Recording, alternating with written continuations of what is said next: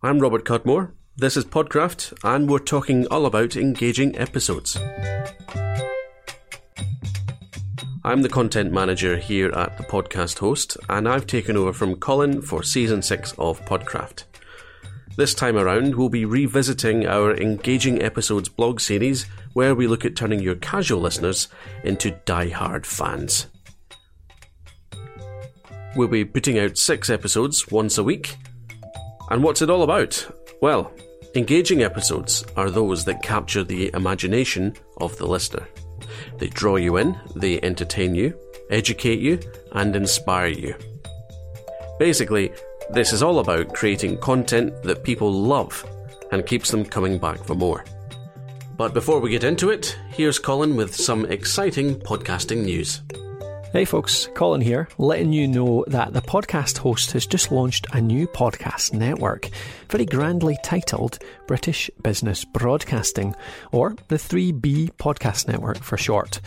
Our aim with this is to get podcasting out to the wider world, bringing new listeners to the medium, and to help cross promote great business shows from the UK. But that doesn't mean it's UK specific content, of course. We're speaking to a worldwide audience, as we always have. Now, we've got three great shows to launch with. Please do check out who they are at 3bpn.com. And if you want to get involved, drop me a line info at thepodcasthost.com as usual. Enjoy the show. Right, episode 2 is called Be a Teller of Great Tales The Power of Narrative Flow in Your Podcast.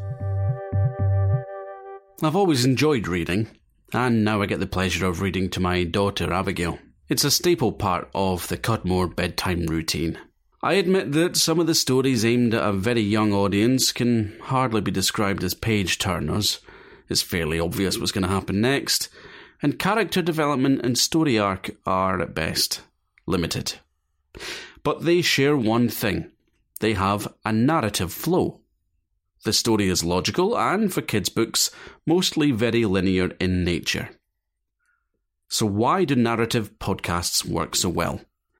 Creating a podcast that has a well thought out narrative flow can make your podcast stand out from the crowd, and everyone benefits.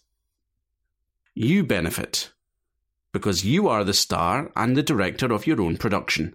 You know how the podcast is going to flow because you've planned it, you have an outline, you've written the script, and you know how the podcast ends. It's quite liberating to have that level of control. Your guest or co host benefits because whether you're interviewing a guest on your show or you have a regular co host, it's a good idea to bring them into the story loop.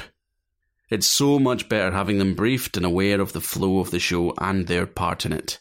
Your listeners benefit because an engaging podcast that has a proper storytelling flow to it will hold your listeners' attention. They're more likely to stick with it to the end if, because, like all great tales, they want to know how it ends. If you consistently deliver podcasts with a clear, simple narrative structure, you can be confident that people will stay hooked until the end and rave about your show to everyone they meet. The story arc.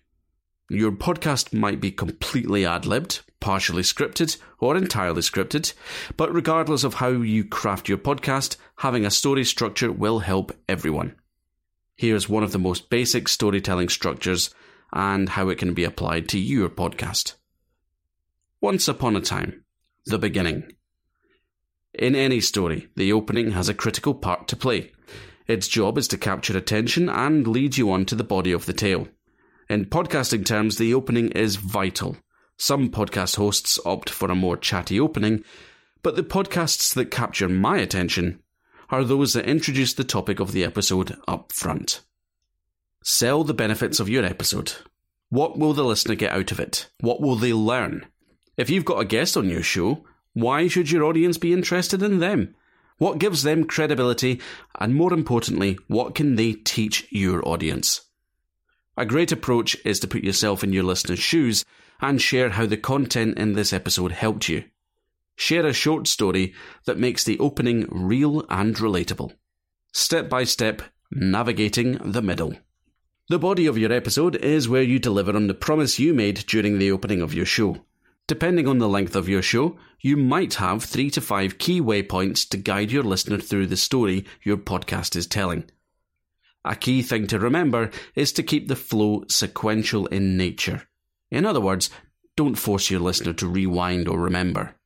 A simple step by step approach, one point leading on to the next, might sound predictable, but it works.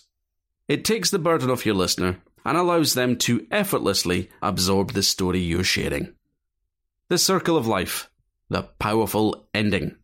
Don't take the ending of your podcast for granted, and whatever you do, don't let it fizzle out. A short recap of the points covered in the main body will help round off your podcast. But don't overdo it. Keep it short and snappy. The best way to complete the narrative is to find a way to refer back to your opening. So, if you've shared a personal example at the start, find a way to reference it at the very end of your podcast. Bookending your story works and it will mark you down as a skilled storyteller and podcaster. Don't have nightmares. Podcasts, much like the stories I tell Abigail at bedtime, are linear in nature. Don't overcomplicate the structure. Keep it simple and guide your reader through the story one step at a time. You can experiment with different story structures, but never lose sight of the fact that simple stories work so much better.